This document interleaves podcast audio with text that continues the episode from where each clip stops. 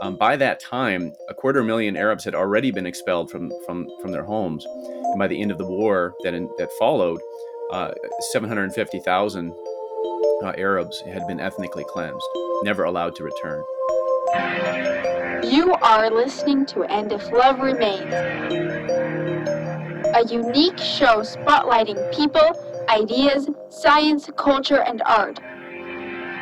Your host, Mike Lovett. Mike Lovett.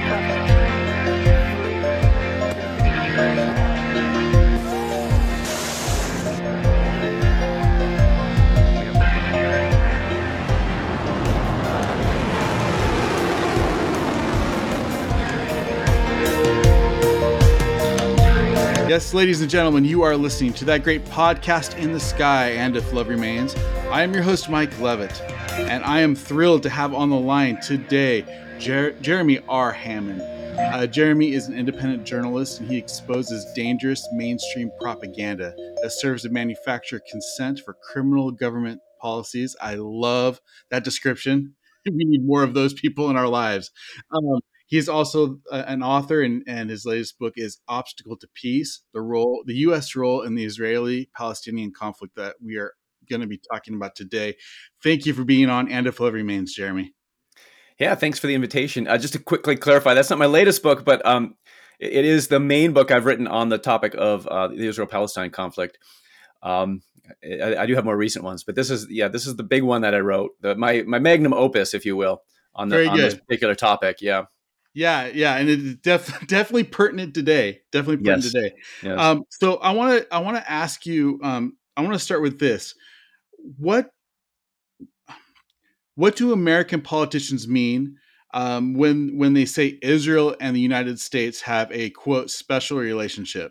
Um, you know, we hear that in, in context of Great Britain, which I kind of understand, you know, from it's kind of our mother country in a way, but, but what, when they're talking about the, our relationship is to Israel, why is that considered a, a special relationship? Well, the special relationship, the nature of it is, is that the U S supports Israel's crimes against the Palestinians. It does so financially, militarily, and diplomatically. Um, and that is the nature of the, of the spe- quote, you know, so-called special relationship. Um, I, I think it, it The the term special relationship and why it's considered special, um, apart from the uniqueness of of it, um, you know, the aspect of it where it's supporting crimes um, against the Palestinians is, I think it it stems from uh, the Christian background in the United States and and the kind of the, the Christian view of Israel as the establishment of Israel, you know, as a fulfillment of prophecy among evangelical Christians. They have this this viewpoint. Um, which, and they have a huge, you know, this Christian Zionist um, lobby, if you will, has a huge influence, particularly in, in the Republican Party, um, but among Democrats as well. Um, and so the U S government has this policy, and I think, you know, it's this idea that the, the, this, the quote unquote Jewish state is supposed to be, um, and, you know, the Palestinians who were expelled from their homes in order for the, the Jewish state to come into existence just have to get over it. And so that's the nature of the special relationship. And so what I'm referring to is, of course, in um, in nineteen forty-eight, uh, Israel came into existence through the ethnic cleansing of most of the Arab population from their homes in Palestine. That is how Israel was created. Um, there's a myth that it was created by the U N. That's false. Um, and what that refers to is U N Resolution, uh, uh, General Assembly Resolution one eighty-one. Um, but that resolution, uh, contrary to popular myth, it neither uh, created Israel nor conferred any legal authority to the Zionist leadership for their uh, May fourteenth, nineteen forty-eight declaration of unilateral declaration of the existence of Israel, which had had no legal power. It, it, there was no legal authority behind that declaration. It was just a unilateral declaration in which the Zionists proclaimed sovereignty over land that wasn't theirs. Um, and then um, by that time, by the end of the mandate, which the, the, the declaration came on the same date as the mandate expired, the, the British belligerent occupation of Palestine under the League of Nations mandate, which was then transferred to the U N. Um, by that time, a quarter million Arabs had already been expelled from from from their homes. And by the end of the war that in, that followed, uh, seven hundred fifty thousand uh, Arabs had been ethnically cleansed, never allowed to return.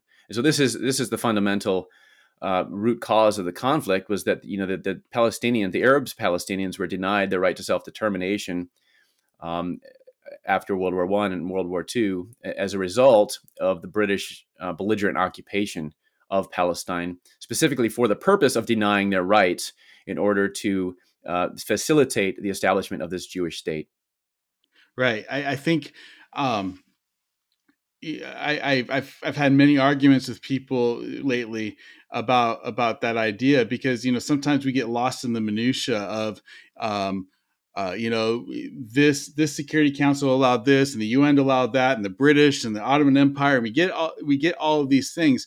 But but I try to get back to a fundamental level of of if I own a piece of property, no matter who is the authority figure over that land, I own that piece of property. And and you know, you can say, well, under the law of might make right, you know, somebody can kick you off the land, but that doesn't make it moral nor legal. And and I think um, you know, until we we actually come to terms with with real people who lost real land at a real time. And, you know, not that that can be solved necessarily at this point, but at least we can have an acknowledgement of what's going on and, and where these things come from. Right. Yeah. And the historical context is so critical. And, you know, the big problem is that most of what people think they know about the conflict isn't true, because Western media parrot Zionist propaganda narratives. And the reason for that is because Western governments have, since its inception, supported the Zionist movement. Um, and so we have this distorted view uh, of the conflict through the, you know, through the lens of government officials in the West who support, who, who are apologists for the ethnic cleansing of Palestine. And then the mainstream media, which of course report on, on the conflict through this, this Western lens. So it's, um, this is the problem. Yeah, and I, I also I want to address a little bit the the um, the religious aspect that you mentioned, especially among evangelicals, because, you know, so f- for example, for me, you know, I I'm a religious person. I grew up in the Church of Jesus Christ of Latter-day Saints, which has a whole other, you know, uh, um, baggage, a literary baggage when it comes to Zion, gathering of Israel, you know, all these kinds of things. You yeah. know, yeah. These terms mean very specific things and and um, are very important to my religion as well. Um, but I think it's super important that we get clear on, um, you know, first of all, separating, you know, God's will and what, and the U N will, for example, and, and, and also like, like, um, you know, trying to, to understand, you know, how, um, man, it's, it's, it's, it, it, we, we've got to like acknowledge the, the, the wrongs that were done and, and come to term with those and say, wait, maybe, maybe, Maybe God's will is supposed to happen in another way than than you know throwing people off their own land. Yeah, this is that's this is a really good point. Um, it's a really important point to make that, you know, at the time, you know, when, when the Zionist movement was uh, was founded, um, it was actually opposed by the, the religious Jewish communities, um, particularly the ultra-Orthodox communities, um, who because they saw this political Zionism, which was a secular movement, as rebelliousness against the will of God, because the way they saw it, the way they interpreted the scriptures, um, you know, Tanakh, the, the Hebrew Bible, was that they had to await the coming of the Messiah to be able to return for for this for the nation of Israel to be reborn. And, and so, in their view, the the Zionist movement was an attempt by secular um, secular Jews to rebel against God and establish, reestablish Israel on their own without God. And so it was really um, sacrilegious to a lot of, you know, the, the ultra-Orthodox Jewish community. Um, and so this is really important to understand. And, and to this day, there are ultra-Orthodox Jews who, who maintain that that view, they're, who are anti-Zionist. Um, on the other hand, you have ultra-Orthodox Jews who are very, um, you know, extreme. Um, and uh, this is they're the extremist um, uh, Jews in religious Jews in Israel today, who are really represented by the Likud party uh, of Benjamin Netanyahu, um, and these are like the extremist settlers who who they want to. Um, and it, it, this this ties directly into uh, the the terrorist attacks of of October seventh, because if you look at the name of that operation, Hamas called it Operation Al-Aqsa Flood. So that's reference, referencing the Al-Aqsa Mosque compound um, or, or the Temple Mount in East Jerusalem. Um, and so the uh, I, th- I think one of the, the main reasons that Hamas launched this operation was the threat being made to the Temple Mount um, by this group of ultra-Orthodox um, extremist uh, uh, Jews who aim to destroy the the mosque, right, to be able to rebuild the, the Jewish temple.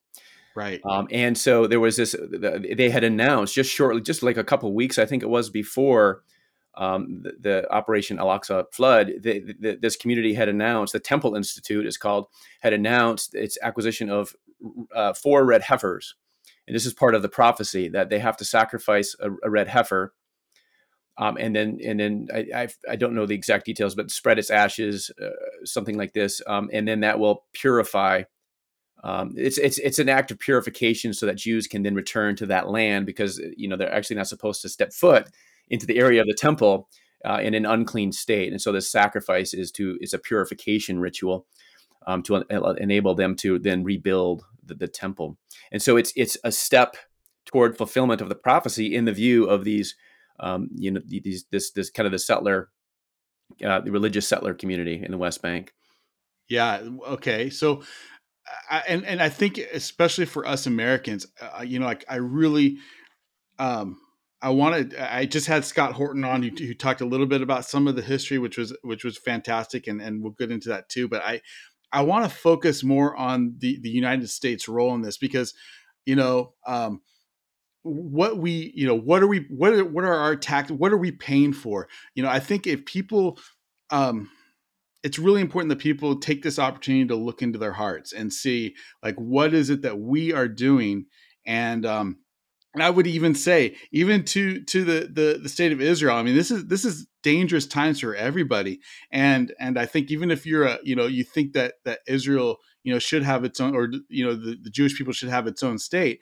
You know, this is this is really dangerous what, what the America what America is doing. So can you talk a little bit about America's role right now and and, and how we're, um, you know, what is America doing? Yeah, well, initially, as I was discussing earlier, uh, the, the, the biggest supporter of the Zionist movement, of course, was was Great Britain. Um, that really got taken over by the United States, especially after uh, the nineteen sixty-seven war. Um which was started by Israel on the morning of June fifth, nineteen sixty-seven, with a surprise attack in, on Egypt that destroyed its air force while it was still, while its planes were still on the ground. Um, the C I A had accurately predicted that if war was going to break out, it would be started by Israel, and that Israel, because of its superior military power, would um, defeat the combined Arab armies within a week or two. Um, this, of course, is what's called the Six-Day War in Israel. Um, following the war, U N Security Council passed Resolution two forty-two, which emphasized the principle of international law that it's inadmissible to acquire territory by war. And um, having emphasized that principle, called on Israel to withdraw to the uh, pre-June fifth armistice lines, which are the same thing, uh, sometimes called the Green Line, um, also known as the nineteen forty-nine armistice lines. Um, Israel has remained in violation of that resolution ever since, um, because Israel rejects the the Security Council's meet intent of that resolution, and it has its own unilateral interpretation of the resolution, whereby it's not required to withdraw, and it can maintain its occupation of the West Bank and Gaza Strip until such time as uh, their negotiations can occur um, to arrive at some kind of peace settlement. Now, so in other words, that, that they need that extra land as a buffer, is that is that the the you know the the claim out there? Yeah, there's there's the land for peace um, right. framework. Um, so in other words, you know, it's a rejection of the applicability of international law uh, because not you know all of it's in the in the media. This is an example of the media's bias and prejudice against um, the rights of the Palestinians, because you'll often hear it. You know, New York Times constantly refers to uh, like East Jerusalem, for example, as quote unquote disputed territory, but this is false. Under international law, all of the Gaza Strip and the West Bank, including East Jerusalem, are occupied Palestinian territories. There's no dispute about that. That's just a point of fact. Um, so, so you can see how, but Israel rejects that framework. It rejects the applicability of international law. And so it, it its unilateral interpretation of Resolution two forty-two is that the people in the occupied territories must negotiate with the occupying power over how much of their own land they're allowed to remain living in. So that's the essential nature of what's called the peace process. So the U S um, initially voted in favor of U N Resolution two forty-two with full understanding of what the intent of that resolution was and what the meaning of it is. However, uh, under the peace process, it re- it um, despite despite um, you know having words about supporting U N Resolution two forty-two, in effect, they're rejecting Um, Resolution two forty-two and accepting Israel's unilateral unilateral interpretation of it. And so the entire purpose of the so-called peace process, the U S-led process, has been to, um, it, it is the means by which Israel and its superpower benefactor have always blocked implementation of the two-state solution.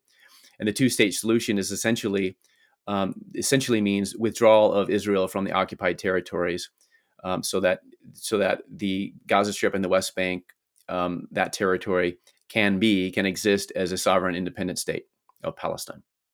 And so this is this is an outcome that Israel has rejected, uh, and the U S has supported Israel in its rejectionism. Okay, okay, and and I think um, you know again the from you know the outside from what what mainstream media portrays and, and what we all hear, it's it's you know portrayed as as if America is kind of an honest broker trying to, you know, broker peace between two, two parties. And, and what's interesting is, is, um, and, and I know Scott Horton makes this point of, of, you know, if, you know, Israel says that, that, you know, we, we can someday have a two state solution. Um, you know, well, that implies, and there's, it's not a two state solution that, that it is, you know, because they don't have civil rights. It is essentially an apartheid situation there. Um, And and I don't think there's any way you can get around those facts. Um, and um, yeah. it, go ahead, yeah, yeah. No, I, you, you just you just used the word the phrase "a two-state solution," which is correct. Uh, under the peace process, they refer to a two-state solution, but there's huge difference. There's a world of difference between a two-state solution that's supported by Israel and the U S and the two-state solution. Okay, so the two-state solution is is again. premised in, in the applicability of international law. That is what, what is reflected in U N Resolution two forty-two. That's the two-state solution where the international community has called for an independent state of Palestine consisting of the West Bank and Gaza, including East Jerusalem. Okay, that's the two-state solution. Israel rejects the two-state solution, and it calls for a two-state solution. Or it has, you know, at this point, Israel, the Israeli government has long since rejected even a two-state solution. Um, but while the peace process was still kind of alive, um, they would, you know, have words about a two-state solution. But it, it was it was a situation where they were demanding that um, the Palestinians surrender sovereignty in their so-called state. Um, it, it, the West Bank would be still divided, um, you know, broken up it, yeah. into where you had these, you know, Jewish settlement blocks with Jew, Jew-only highways. Um, no. Uh, um, Uh, you know, the, the Palestinian state could have which, no armed forces. Which is a problem down the line. I mean, it's just all that, that's all that's going to do is, I mean, because you're going to have people encroaching on that all the time. Yeah, it was essentially Israel demanding major additional concessions from the Palestinians. Um, and of course, this is another example of the, the Western media's prejudice against Palestinians' rights, because you'll hear constantly, the media will say that Israel has offered concessions to the Palestinians. Mm-hmm. This is one of the, the Zionist propaganda n- t- narrative talking points that Israel has repeated. You know, the Palestinians have never missed an opportunity to miss an opportunity. This is utter complete nonsense, and it's just ahistorical, um, because in every single instance, what Israel was offering, it, w- it wasn't an offer. It was a demand for, uh, it, it was ultimatums for, for the Palestinians to surrender more of their rights and more of their land. So, uh, It, it, you know, from the perspective, it's a concession only from the perspective of what Israel wants, but the proper framework for discussion is not what Israel wants, but what what both parties are entitled to. And under international law, Israel isn't entitled to a single inch of Gaza or the West Bank, including East Jerusalem. So again, it's just this rejection of the applicability of international law, and the media go along with that. And you know, we'll, we'll, we'll call the territories disputed territories, or they'll say that Israel has made repeatedly offered concessions to the Palestinians. And this is just, it's just ahistorical and it's false. Okay. So I, and, I, and I'm and I'm sorry, I'm I'm a little bit of, neo, of a neophyte here. Like I, I'm still a little bit confused about um, the United States role. And here's why I say that: like if this was in, um, I don't know, so, you know, Uzbekistan or something, you know, if it was, if it was somewhere else, like we could we. There are lots and lots and lots of people that say we have no business being there. We have no business, you know, being involved in this. But because it surrounds this place called Jerusalem, is that right. really the the the the driving factor? Is the religious component in the United States of why we have we have entered in this, or is there another power play going on? I, it's just really well, if, if we're going back to the origins again, uh, anti-Semitism is a huge factor. okay, um, sad, sad enough to say, but if you look at it, if you go back to the history, um, Palestine. Pre-Zionist movement was actually a place of refuge for Jews relative to the rampant anti-Semitism in Europe. And this is one of the reasons that Europeans supported the Zionist movement, including Germany. You know, G- German, Germany actually had a pact with, with the Zionist movement. Wow. The, the transfer agreement where they supported this, this um, emigration of, of Jews to Palestine. And, and of course, um, other Western European governments had similar motives, um, because anti-Semitism was I, I rampant, not that, just that, in Germany, but throughout Europe. That a, that um, a major reason for the the um, uh, for the, the accords in, in, in Britain was because to get rid of their the Jewish people there in Britain, they wanted the, a place for them to go.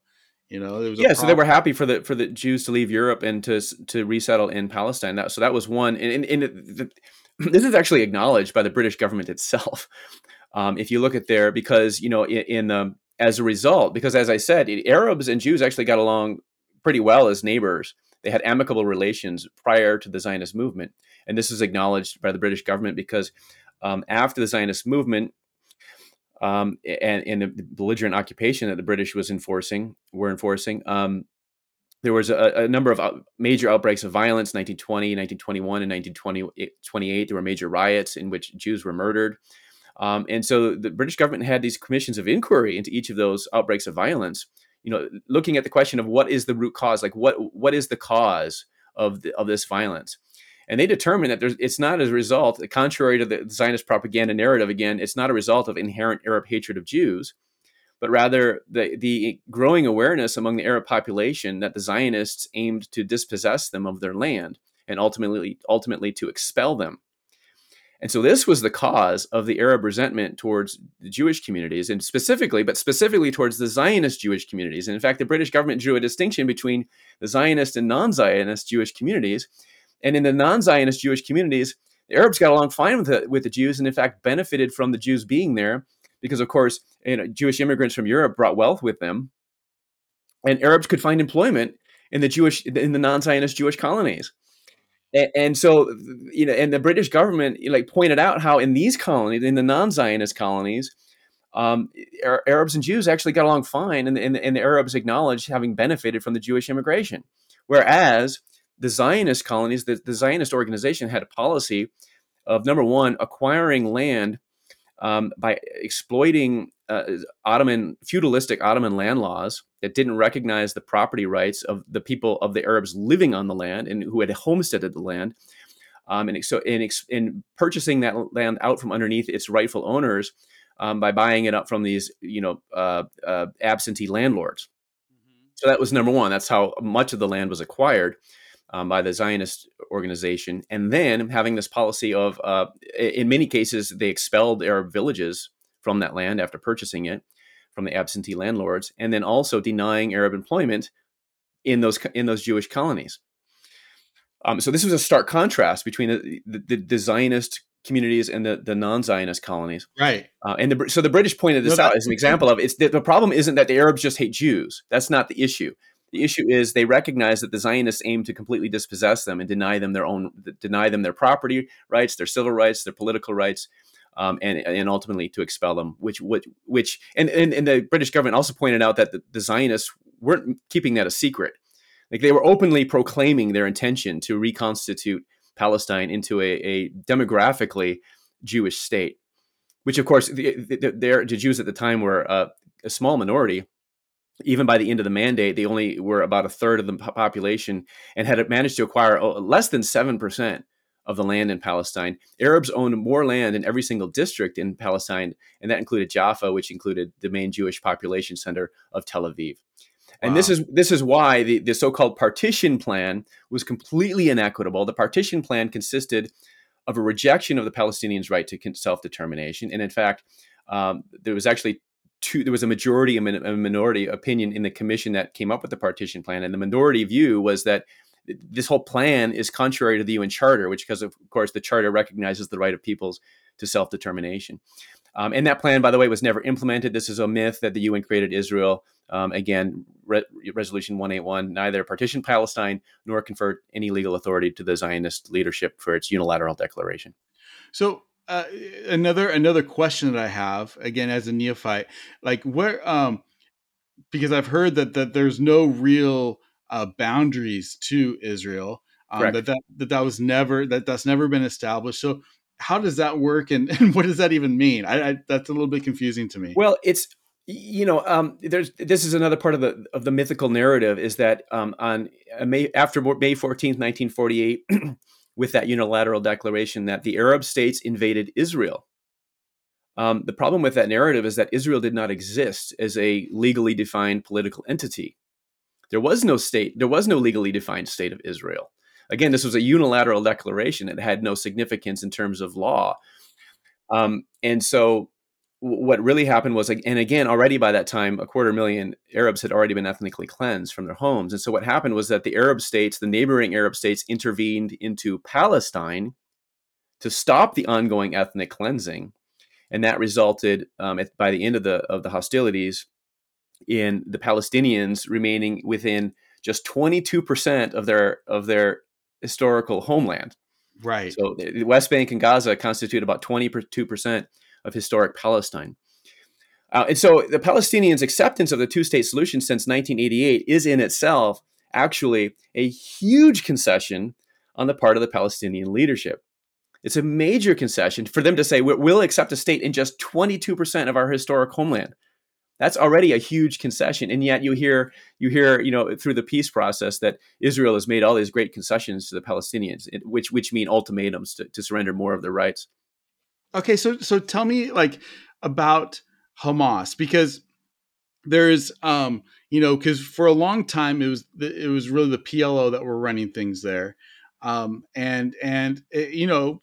It seemed like, you know, once every five years, once a decade or so, there seemed to be some progress or something was happening. And, and you know, there was always conflict, but but but there seemed to be some progress, um, you know, and and then uh, the P L O was rejected. Hamas came in. And and is that really a backlash from from um, uh, Israel constantly rejecting the concessions that the Palestinians were making? Yeah, we have to keep in mind, um, particularly with the um, nature of the media reporting today and, you know, s- supposed analyses that we see in the media, we have to remember that Hamas is a consequence and not a cause of the Israeli-Palestinian conflict. Hamas is a consequence, not a cause of the conflict.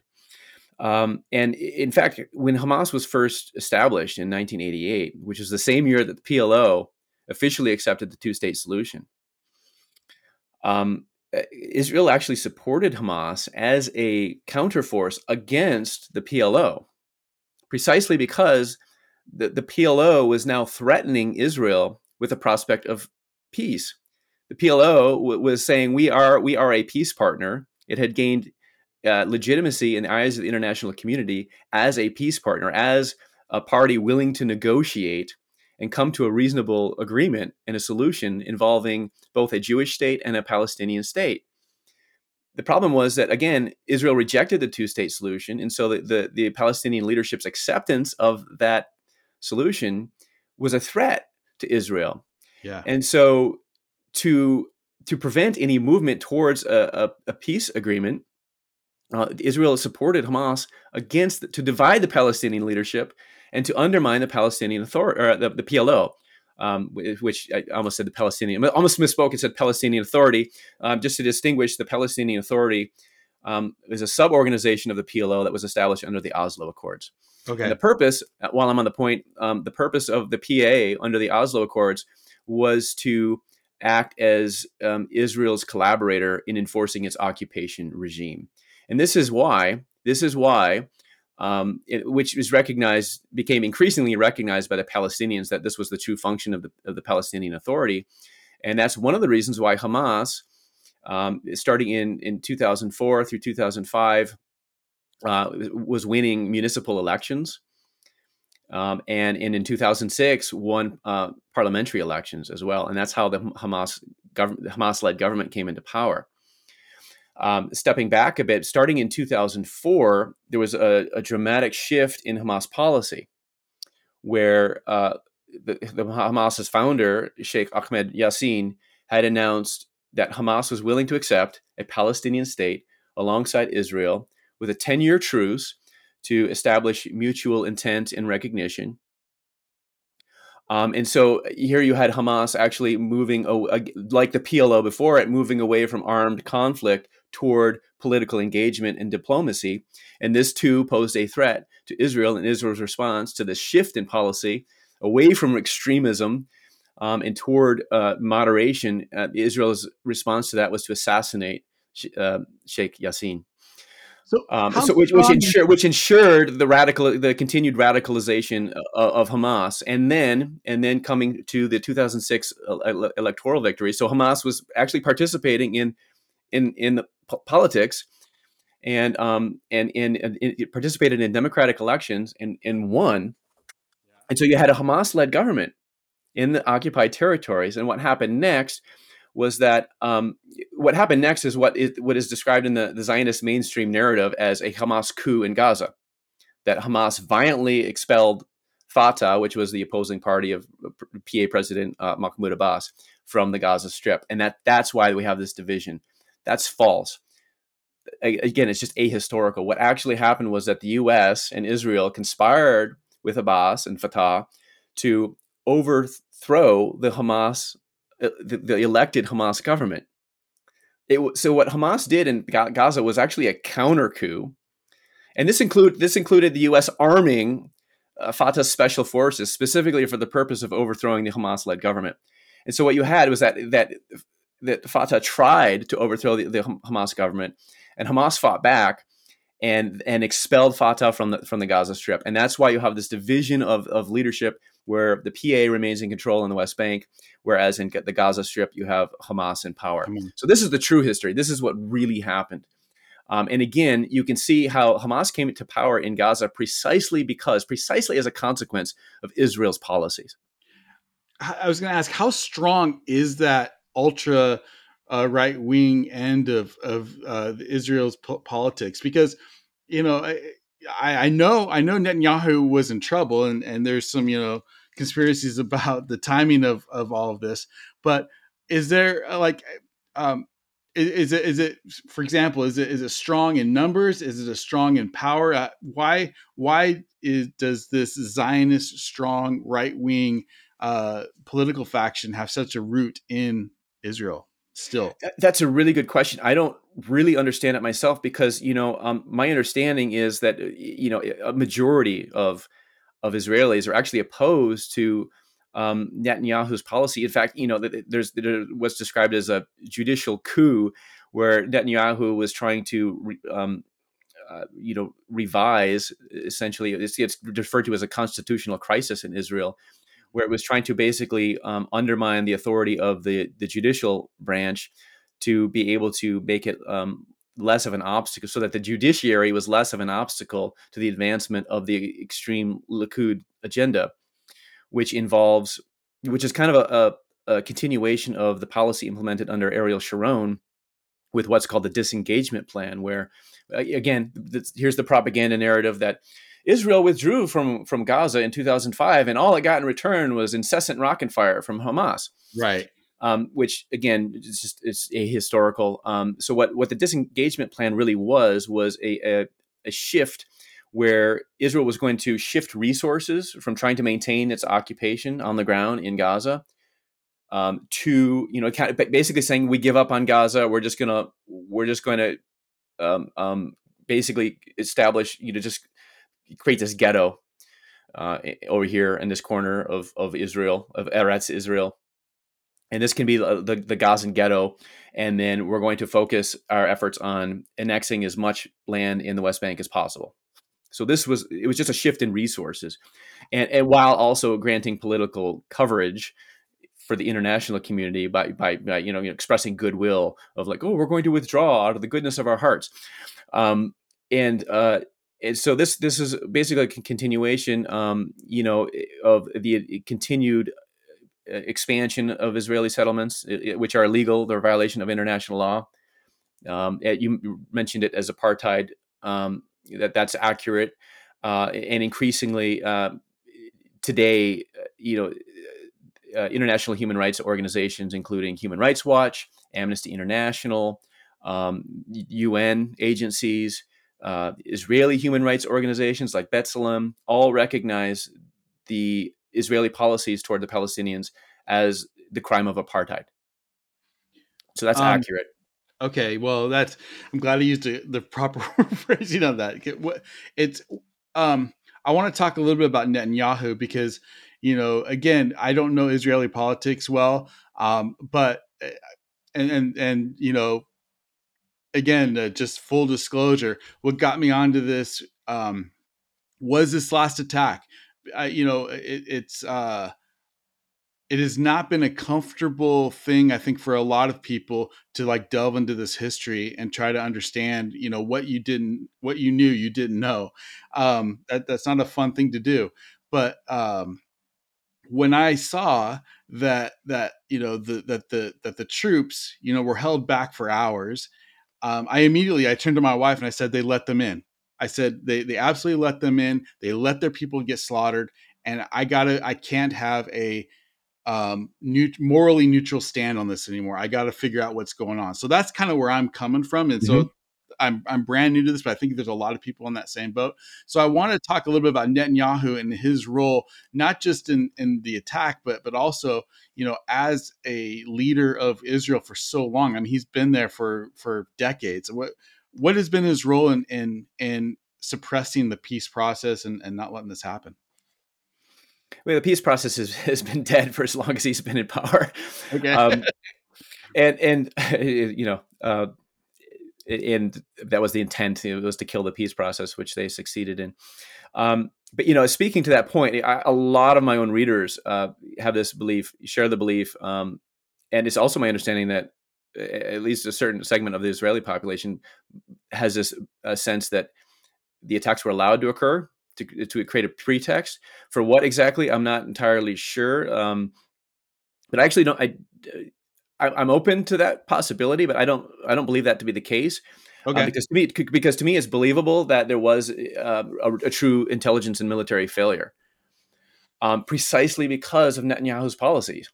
Uh, which include, you know, the st- strategic use of Hamas, where uh, Netanyahu essentially treated Hamas as a strategic ally, again for the purpose of making sure that it had no peace peace partner. Mm-hmm. And um, you know, the view of the Netanyahu government was that Hamas was contained in Gaza, which is the world's largest open air prison, under a sixteen year illegal blockade that's designed to collectively punish the the Palestinian population of Gaza. Um, for the crime of having Hamas as, as their leadership, um, and and then again, you know, just advancing this kind of, di- you know, the, the Sharon's disengagement plan, the aim of that plan of of just really uh, annexing more and more land, you know, de facto annexation of more and more land um, in the West Bank, and this included a shift of, of even an, an additional shift of resources, where you know, like soldiers were pulled off of the the armistice line uh, along Gaza and, and, and shifted into the West Bank. Mm-hmm. Um, uh, and so there, there was, and then also uh, the, the, the judicial coup, as it's called by its opponents in, in Israel, um, also led to uh, dissent within the ranks of the Israeli Defense Forces, the I D F, where um, soldiers were uh, protesting. Wow. And not showing up for duty. Like they, they were, they were refusing duty um, as a result wow. of this. Yeah. So this is what I mean. Like when, when I say that I don't fully understand it myself, how Netanyahu wields so much power in Israel, because he's not popular and, and his popularity has since plummeted. um, he, he's more unpopular now than ever. Um, and so I, I just don't see a motive for, for his government to have facilitated the attacks. Mm-hmm. I don't see it. In fact, it's, it, to me, it's, it, it's a huge setback for his political agenda. And so this is why I don't agree with that view that, um, which, although as I know it's popular, I have had many, many readers express to me, um, that they, they believe that, you know, it was somehow facilitated and allowed well, to happen. Fair enough. I, listen, I, I, I, you know, I'd rather it not be right. yeah. And well, and, and to say something else about it, you know, I think, um, I think it's partly just trauma. Like there's this, there's this belief in, in every, everyone who has expressed that view to me uh, among my own reader community. Um, you know, they have this belief of the I D F and the Israeli intelligence services as just, just like immensely powerful and, you know, forces. Right, and and, second to the C I A, right? They, they can't imagine that the Israeli, that the Israel's Mossad agency didn't see it coming, or that the I D F couldn't respond to stop it. Um, and, and I think it's, I think it's kind of a, in a way, kind of a mythical view of, of Israel's intelligence and military. Okay. That they're not as, they're not as competent as, as people think. Okay. Well, l- listen, that, that, that's a, um, that's good. Like, like it would be bad if they just let them in. That would not be a, a yeah. A yeah. And you know, I'm, if some, if there was, if I could see a motive and somebody could kind of produce some kind of argument where, you know, I, I could be persuaded, I'm open to that, to it, but I just, I'm just not seeing it. But just like, you know, and I will say t- two things, just like nine eleven, like you can say that's an inside job, you could say it's not, but what you can't say is that um, it was properly run, that the right things were done. And you can't say that the attacks and the, and the, um, the things that happened after it, just like nine eleven, were the right things to do. And so the response has been absolutely abhorrent. Um, just like the U S response to nine eleven was absolutely abhorrent. Yeah. And, and in the case of nine eleven, I, I will say that, you know, in that, in that case, there is abundant evidence of foreknowledge mm-hmm. um, on the part of the, the government, as well as facilitation of the attacks, that, which is a different story. So, yeah, um, it's not. You know. Yeah, yeah, I know that that's true.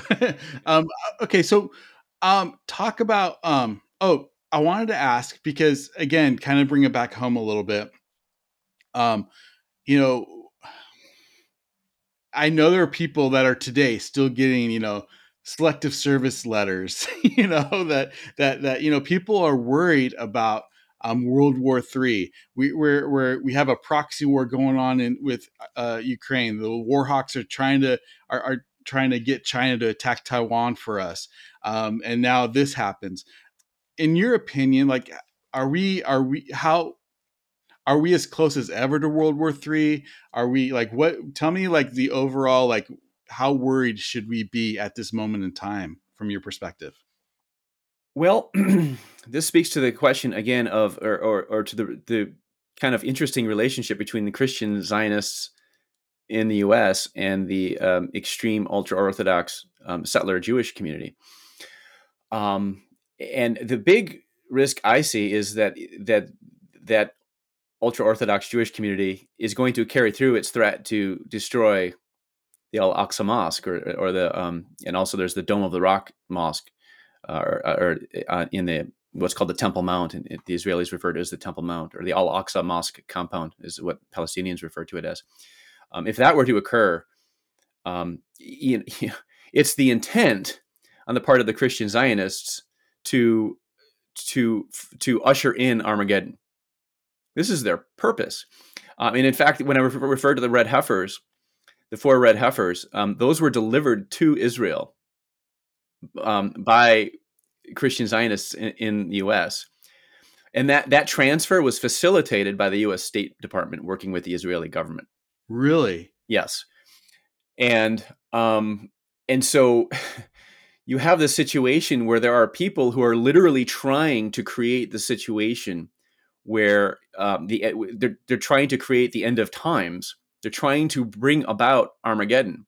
And so when you have this type of power, you know, like they're actively trying to bring about Armageddon. This is, they want to, to them, it's just the fulfillment of prophecy. And it, one of the unique aspects of, you know, again, speaking to how anti-Semitism is a big part of the, uh, you, you know, the cause of this, of this problem, um, not just during the, the, the mandate era, but today still, I mean, you have, um, you, there's this belief that, you know, during the end times and this, this, oh, this war, this Armageddon, that all but like one hundred forty-four thousand Jews are going to be massacred. And so you have right. Christian Zionists who are actually like trying to bring about this war of end times in which they know that there's going to be this genocide of Jews. Wow.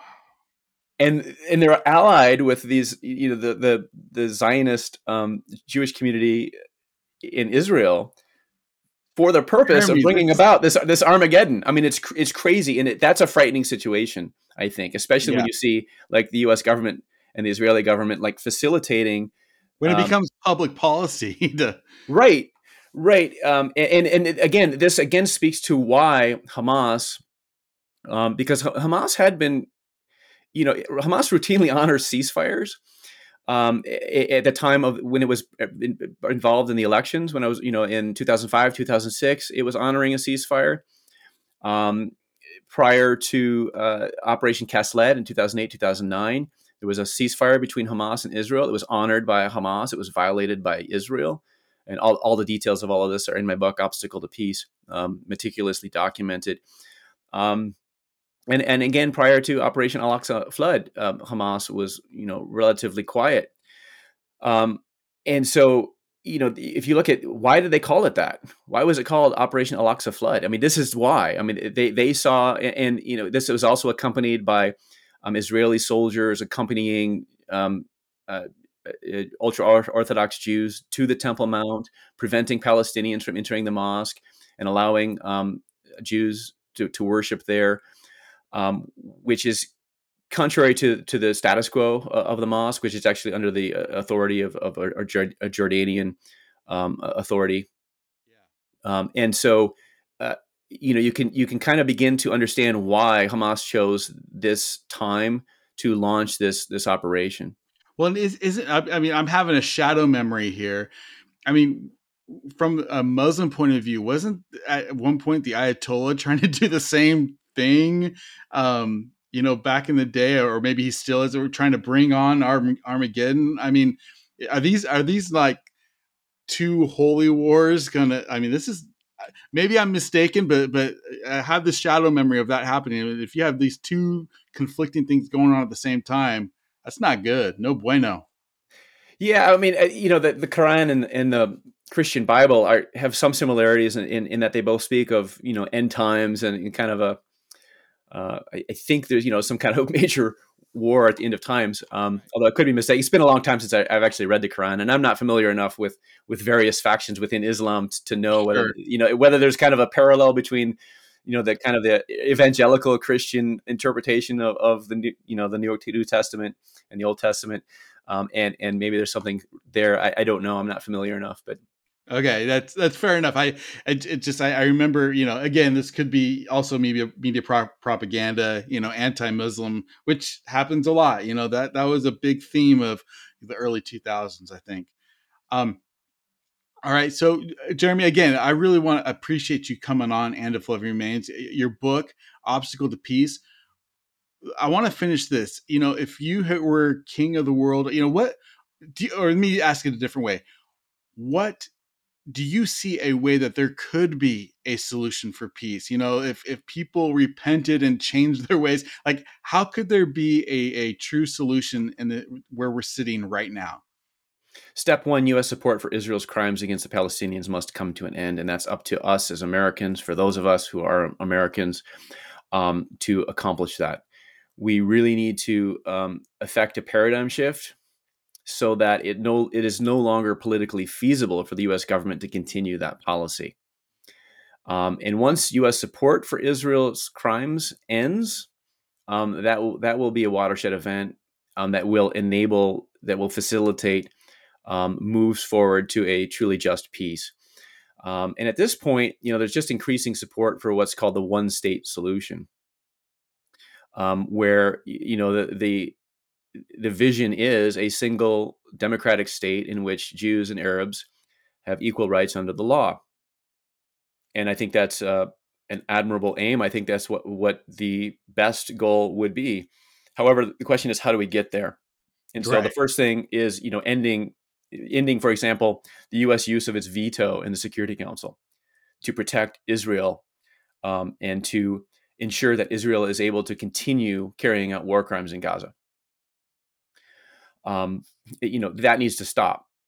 Those kinds of things need to stop. And there needs to be accountability. Uh, the U S, instead of opposing, should support uh, um, efforts, for example, to to support investigations by the International Criminal Court um, into um, accusations of war crimes by both Hamas and other armed factions in Gaza and the Israeli Defense Forces.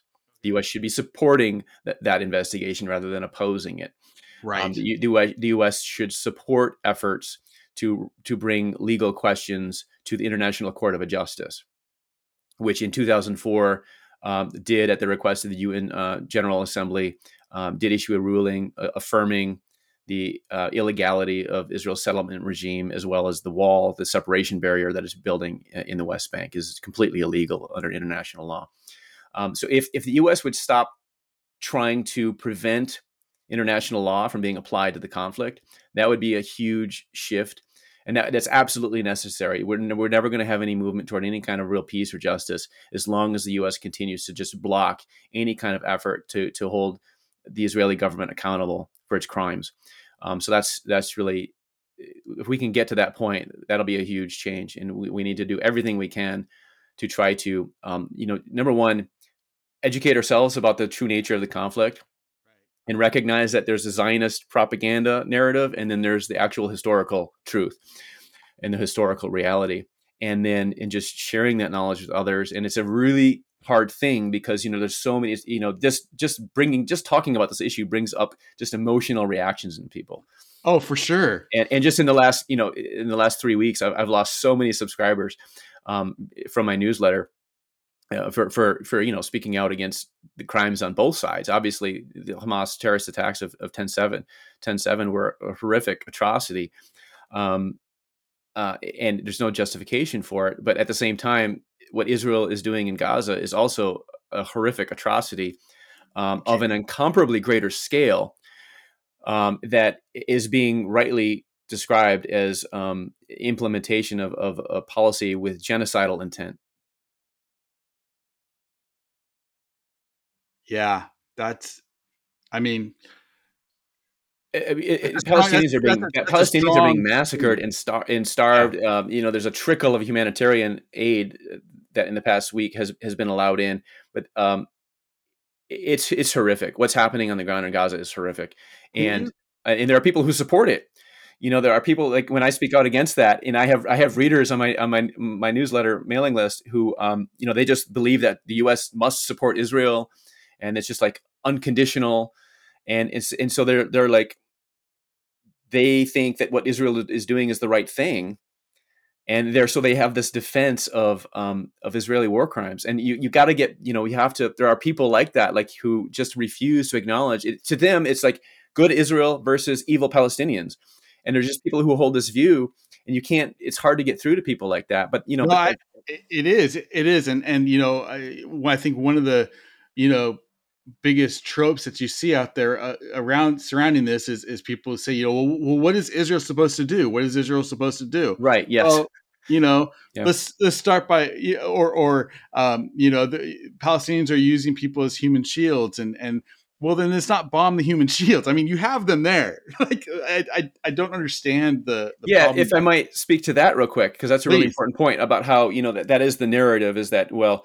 Palestinian civilians only die because they're being used by Hamas as human shields. Of course, that same claim was made throughout Operation Cast Lead, which I documented in just extensive detail in Obstacle to Peace.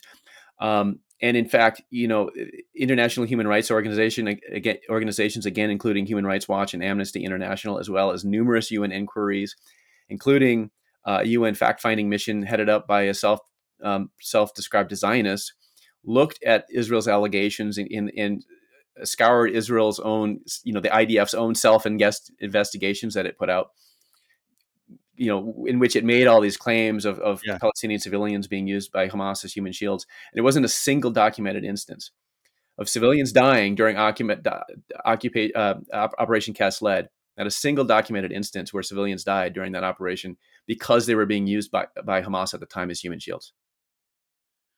It's they just, did, however, document the use of um, Palestinian civilians as human shields by Israeli soldiers on the ground in Gaza. Are you serious? Yes. Wow. And so this is, again, this is the, the nature of like the media reporting and, and government claims and the claims of like ardent Zionists who, you know, just de- defend everything Israel does unconditionally. And it doesn't matter. It just doesn't matter what Israel does. It's like they refuse to acknowledge any wrongdoing on the part of Israel. Um, and, and everything that Israel does is justified and defensible. And, and I, you know, I hate to break their bubble, but um, it's indefensible and it's completely unjustifiable. Um, and, and, and, you know, we talked about that, the, you know, the, the apartheid status of the, of the people in Gaza right now, especially, um, but also on the West Bank. What, um, another kind of claim that, that Israel makes is, is that, well, you know, Arabs in Israel have all the equal rights and have, you know, and, and, and granted they do live better lives than a lot, a lot of, you know, a lot of places. And, and, and that's fair enough, I suppose, but is it true that they do have equal rights? And why, um, you know, if that is the case, why are they denying the people in Gaza those same rights? You mean the twenty percent of Israel's population that's Arab? Yes. Yeah. Um, no, it's not true that they have equal rights. They're actually discriminated against. And this is, um, you know, if you look at what Human Rights Watch and Amnesty International and U N agencies have said about the apartheid regime, it's it, it's not, they're not only referring to, of course, it's much, much worse in the occupied territories, but there's also discrimination um, within Israel itself against the, the Palestinian population, um, in which, of course, it's only twenty percent because of the ethnic cleansing that occurred, um, in which four hundred fifty or so villages of the Arabs were literally wiped off the map in order for the Jewish state to be established, which is why yeah. there's only twenty percent of, of Israel's population that remains Arab today. Um, and, you know, again, leading up to the ten seven attacks, you know, with, with this, um, you know, the judicial reform that Netanyahu was, was trying to implement and, you know, the so-called constitutional crisis in Israel with what, you know, its opponents were describing as a, a judicial coup. Um, Uh, there, there's been just increased attacks on, on Palestinian civilians or uh, citizens of, of Israel, um, where where Palestinian citizens are afraid to go out at night. There's been murders um, regularly, according to, I just watched an interview, a discussion, a lecture um, by Israeli historian uh, Ilan Pappe, who wrote the book, The Ethnic Cleansing of Palestine. And he was describing the situation where there's daily murders of, of Palestinians living, you know, Palestinians, uh, Uh, Israeli Palestinians, you know, um, Arab citizens of Israel. Yeah. Um, and so uh, it, it's it's increasingly a situation of, you know, that those citizens are also experiencing this apartheid regime. So it's not just limited to the occupied territories. Jeremy, I, I want to sincerely, this has been really enlightening to me. And, and I hope for my audience that they, you go check out jeremy r hammond dot com. Is that correct? Yes. And uh, and check out his book, Obstacle for Peace. And, you know, and and as he mentioned, you know, you know, one of the, I guess, benefits, I, I would never call the American empire a benefit, but one of the benefits is that you can actually, you know, maybe do something about this as far as like, you know, uh, getting people elected and, and, and uh, you know, encouraging your, your Congress people to stop support of Israel and, and start this, an actual peace process to begin. So...